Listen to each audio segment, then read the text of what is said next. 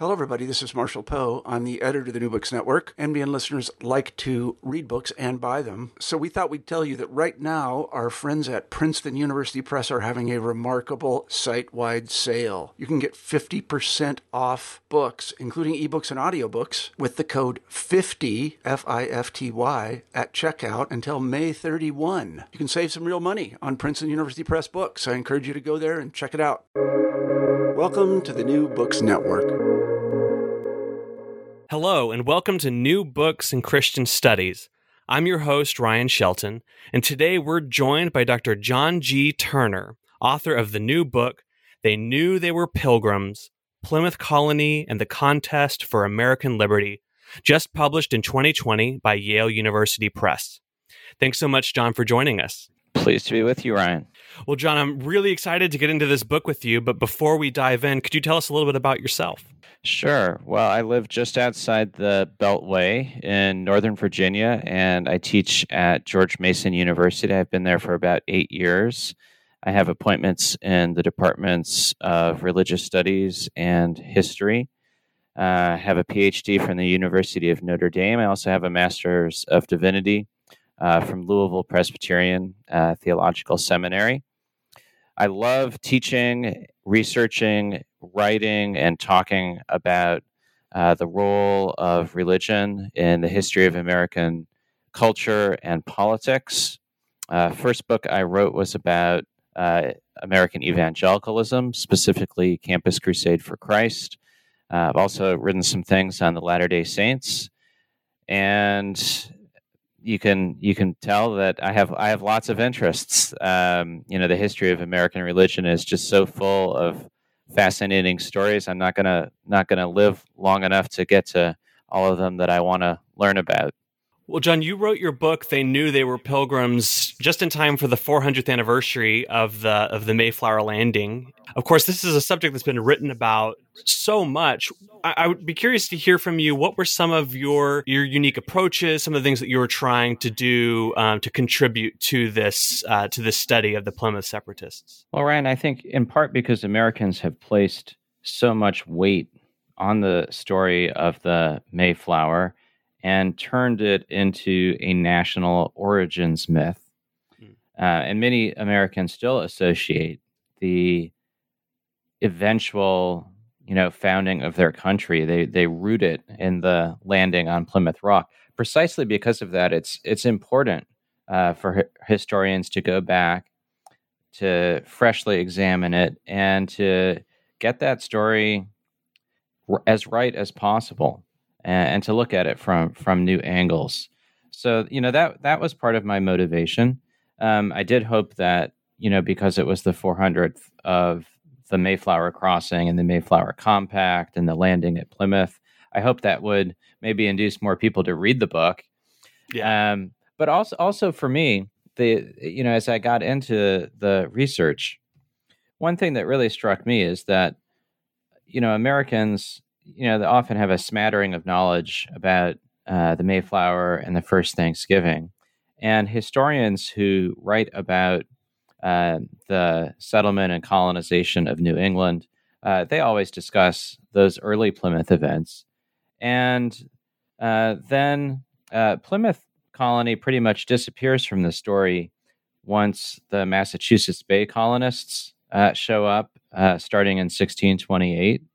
And because Massachusetts Bay was larger, uh, had more economic and military clout, um, that colony tends to really dominate um, the the story of early New England.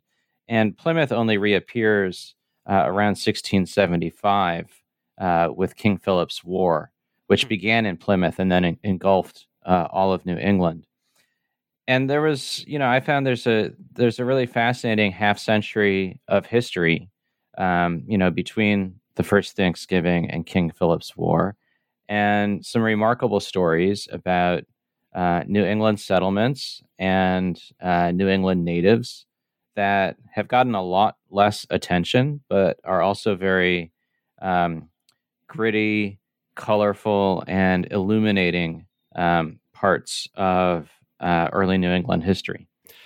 You've talked a little bit about this this group that came on the Mayflower as as distinct from the Massachusetts Bay Colony. So are these the Puritans?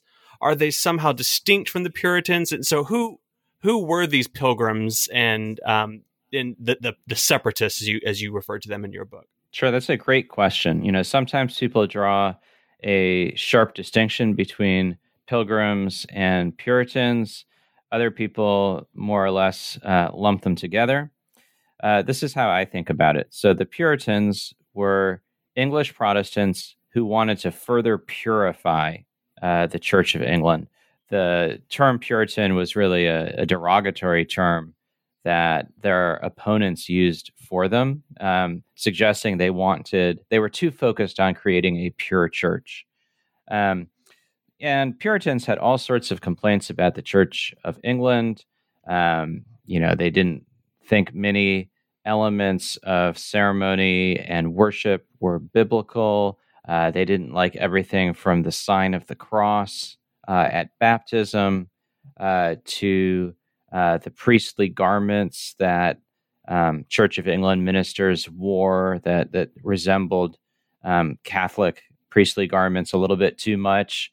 Um, so they had all sorts of complaints. Most uh, Puritans uh, didn't break from the Church of England. They they hoped to purify it from within. Uh, one, uh, the more radical, the most radical of the Puritans, uh, decided that they were obliged to immediately separate uh, from it and form their own covenanted uh, congregations. those were the separatists who eventually comprised the majority of passengers on the Mayflower.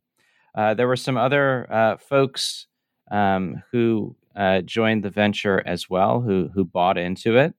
Um, probably about a third of the passengers were not um, of, of, the adult passengers were not uh, separatists. So it was a bit of a, a motley crew, uh, but at its core, the Mayflower crossing intended to transplant um, a congregation to the New World a lot of the separatists, um, when they were persecuted or feared being persecuted, had left England uh, in the first decade of the 1600s and had taken refuge in the Netherlands.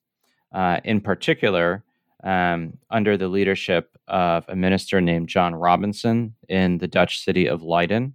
And it was from there um, that um, the Mayflower venture began uh, for a variety of reasons. Um, a portion of the congregation didn't want to stay in the Netherlands any longer. They wanted somewhere they could prosper a little bit uh, more, where their children would grow up speaking English rather than Dutch, and they decided to start a colony, and that's that's how we get to the story of the Mayflower and Plymouth. So, John, once these pilgrims arrive, they, they didn't arrive in a place that had been entirely it wasn't unsettled, and they weren't the first people to come from the old world to this new world. So, could you tell us a little bit about the the early encounter with the the indigenous populations and what was their relationship with with the Native Americans like, and and how was that maybe different from some of the other European settlers um, that, that had already made their way over? Well, that's a, I mean, that's almost in many ways that's the question that I think animates a lot of discussion and debate about Plymouth Colony and other settlements uh, today, and for good for good reason. Um, it's it's a, it's not a it's not a simple uh, question to answer. I think the the first thing that uh, people should know is that um, you know the Mayflower arrived uh, in the wake of a terrible and devastating uh, epidemic that had afflicted the native communities of what's now southeastern uh, Massachusetts. Um, peoples that are um, generally called Nausets on the Cape, Wampanoags, um, to the on the island south of the Cape and in much of southeastern Massachusetts, Pokanokets uh, further to the west. Um, these communities had just been devastated uh, by this epidemic uh, over the previous several years. some places were almost entirely wiped out, including uh, Patuxet, uh, which was the native name for what became uh, the town of Plymouth. So when the when the pilgrims came ashore, uh, they saw a lot of evidence of uh, native societies. They saw um, cornfields. They saw a lot of graves. They saw houses. Um, they didn't see a lot of people at first because, um, and they first explored um, Cape Cod. The natives on the Cape, the Nausets, they were very wary of uh, these newcomers. And that wasn't first and foremost because of the epidemic. Um, it was because they'd had some other mixed encounters uh, with Europeans, uh, particularly over the last 20 years. Uh, English fishermen, traders, explorers had been uh, coming uh, to uh, the New England coast. Um, and some of those encounters went well. there was trading, there were some occasional, you know, you know, eating together and and sort of checking each other out. But some of those encounters had um, turned violent. Uh, in particular, an English ship captain about six years before the Mayflower had kidnapped um, more than 20 uh, native uh, men and women from Patuxet and from the Cape and had taken them to Spain and sold them as slaves. Uh, one of those kidnapped men and um, would be slaves was a man named Tisquantum or Squanto, who really uh, remarkably um, made it back uh, to his homeland, uh, found it wiped out by this epidemic, and then was among uh, those um, natives who had some facility with English who played a pivotal role in the early uh, Plymouth uh, settlement. So that's a long way of saying that when the pilgrims show up, there's a lot of pre existing mistrust and suspicion. So you would think that the Wampanoags would simply want to wipe out uh, this new threat. But uh, their numbers had been devastated by the epidemic. Some of their uh, traditional enemies had been largely spared to this point. And so uh, the Pokanoket um, leader, Usamiquin, um, pilgrims called him Massasoit, which means uh, great, great leader. Hmm. You know, he sized up the situation and decided that the English um, would be valuable allies. And, and he was right. It really bolstered um, his leadership and um, the ability of Wampanoag and Pokanoket communities to defend themselves. Um, and the, so he and Pilgrim leaders uh, form an alliance and a mutual uh, defense treaty. That roughly holds for about half a century. You know, at first, it's a situation or it's an agreement that really benefits both sides over the long run, it really works to the benefit of the English. And as the English population grows, um, especially after the first 10 years of the colony, uh, the English really overwhelm uh, native communities. They, you know, they press in against them. They coerce native leaders to sell land. And when the when these communities finally uh, resist, uh, the result is a bloody war, which is very costly uh, for the English. King Philip's War, it's usually called. Uh, but it's ultimately devastating for um, those native communities who, who fight the English. Uh, so it's it's a long story. Uh, you know, I don't think um, it's necessary to depict the Pilgrims as you know bloodthirsty uh, invaders. You know they were they were sort of religious refugees looking for um, you know somewhere they could you know transplant themselves, um, and you know both peoples are really looking to their own uh, self interest and self preservation. Uh, over time, this this this is just a devastating chain of events for Native communities. Hmm. John, you've mentioned that these were religious refugees, and one of the strengths of your book, I think, is that you you really give us some some helpful insight into the religious nature of this of this group of, of settlers. There's a fascinating observation, a little anecdote that you you draw out how uh, this group had been without their minister, who remained in the Netherlands, John Robinson, for a long time, and were led by their uh, lay elder William Brewster. But as a result, they they hadn't they hadn't taken the sacraments for for quite a long time, and and then when another Puritan minister, John Lyford, makes his way over to the colony, they seem to prefer to to continue to go without the sacraments, which meant so much to them, rather than to uh, compromise some of their of their separatist convictions. So, can you tell us a little bit about about some of that um, that dynamic and, and, what that tells us about their their religious uh, culture, and then a little bit about how then this group of uh, religious refugees interacted with other dissenting religious groups that that they encountered?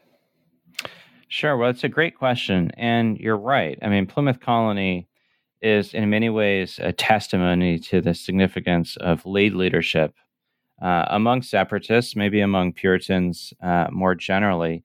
The their minister John Robinson stayed behind in the Dutch Republic because a majority of the congregation uh, stayed there, and so it made sense for him to remain behind as well. And so Plymouth Colony didn't have a minister for uh, its first 10 years. Uh, as you mentioned, uh, their elder, William Brewster, uh, preached most regularly, but we also know that, that other individuals, other lay people, laymen, also preached. Um, Robert Cushman, uh, for instance, um, comes uh, to the colony briefly in 1621, uh, preaches a sermon. It's published back in England.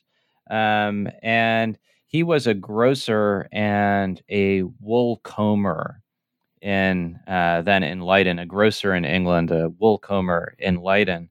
And other Puritans, you know, they mock Plymouth Colony for having these ordinary unlettered, unordained uh, people, um, you know, be their uh, sermonizers. You know, it's a it's considered something of a scandal. Hmm. But the separatists um, have a tradition of um, defending the right of laymen and sometimes lay women to interpret and teach from the Bible with authority. Uh, they called it prophesying, which for them didn't mean making predictions about the future, but you know, so that authoritative teaching and interpretation of Scripture, which they would often do in um, an afternoon meeting uh, subsequent to, to Sunday morning uh, worship. But lay leadership did have some drawbacks uh, John Robinson clarified for the Plymouth colonists that Brewster uh, was not able to baptize children uh, or to preside over uh, the Lord's Supper.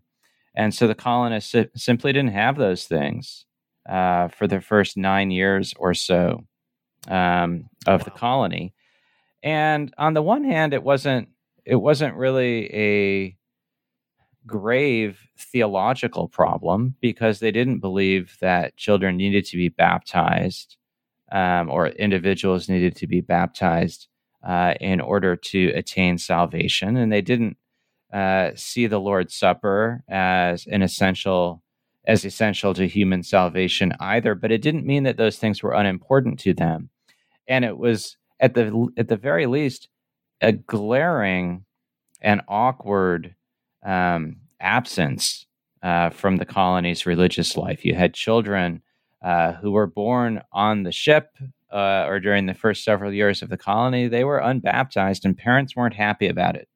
Mm-hmm. And um, you you mentioned uh, John Lyford, who's a Puritan minister that the financial backers of the colony send over in 1625. And the pilgrim leaders, they sort of size him up, you know, or, you know, can you go along with our principles? And, you know, he sounds sort of repentant about uh, having been uh, mixed up in the in the Church of England and in its corrupt ceremonies. But when it when the rubber hits the road, he won't disavow his ordination in the Church of England. And so that sort of courtship between uh, congregation and prospective minister uh, breaks down, and the rela- relationship becomes really bitter. Uh, the pilgrims uh, kick him out of the colony. Uh, becomes a big, big hubbub on both sides of the Atlantic, and they have a hard time getting um, a minister to their liking.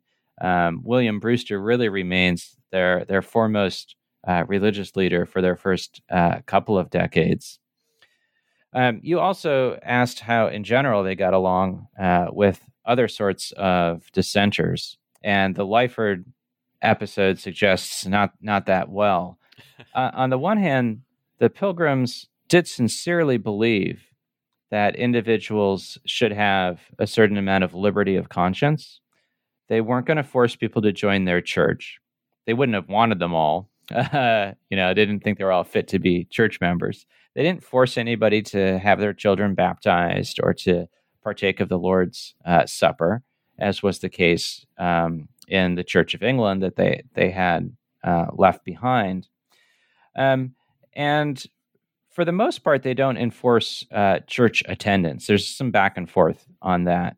Hmm. But if people want to show up and more or less do their own thing, as as long as they um, don't make a public stand against the separatist uh, or congregational church, you know, they, they can sort of remain aloof from it. But they don't think that people should be able to form competing churches or other religious options. And that really becomes a point of controversy when the Society of Friends or Quakers uh, show up yeah. in New England starting in 1656 these are folks who are not content uh, just to quietly, you know, go about their their business. Um, instead, they publicly uh, denounce the colony's political and religious leaders, and for that they are fiercely persecuted.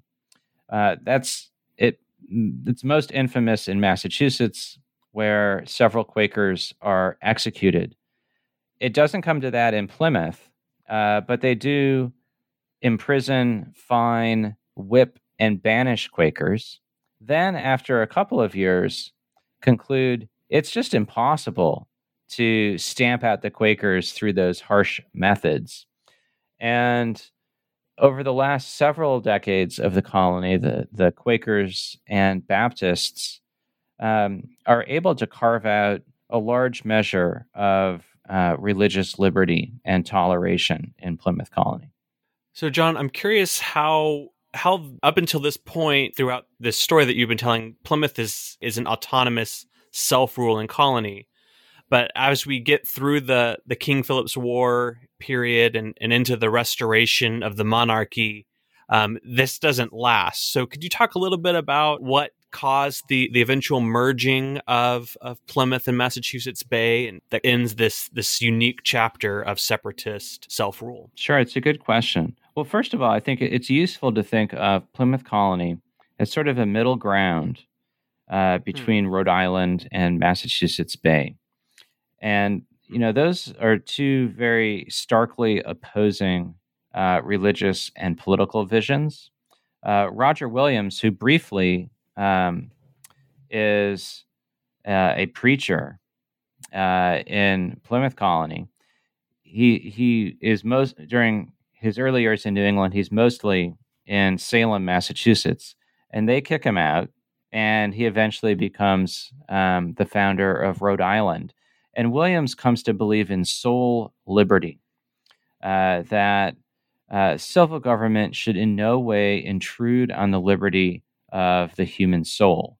And so there really is a strict separation of um, church and uh, state in Rhode Island.